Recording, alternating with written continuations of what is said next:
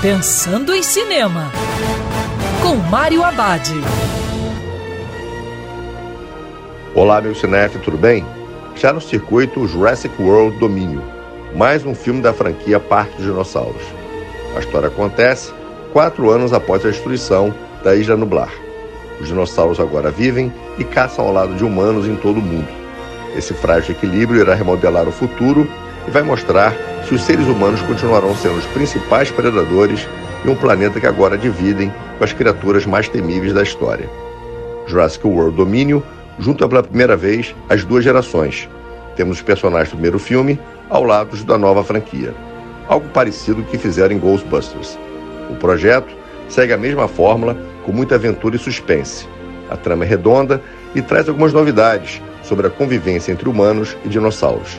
O filme também tem bons momentos dramáticos e vale uma ida para ver na tela grande.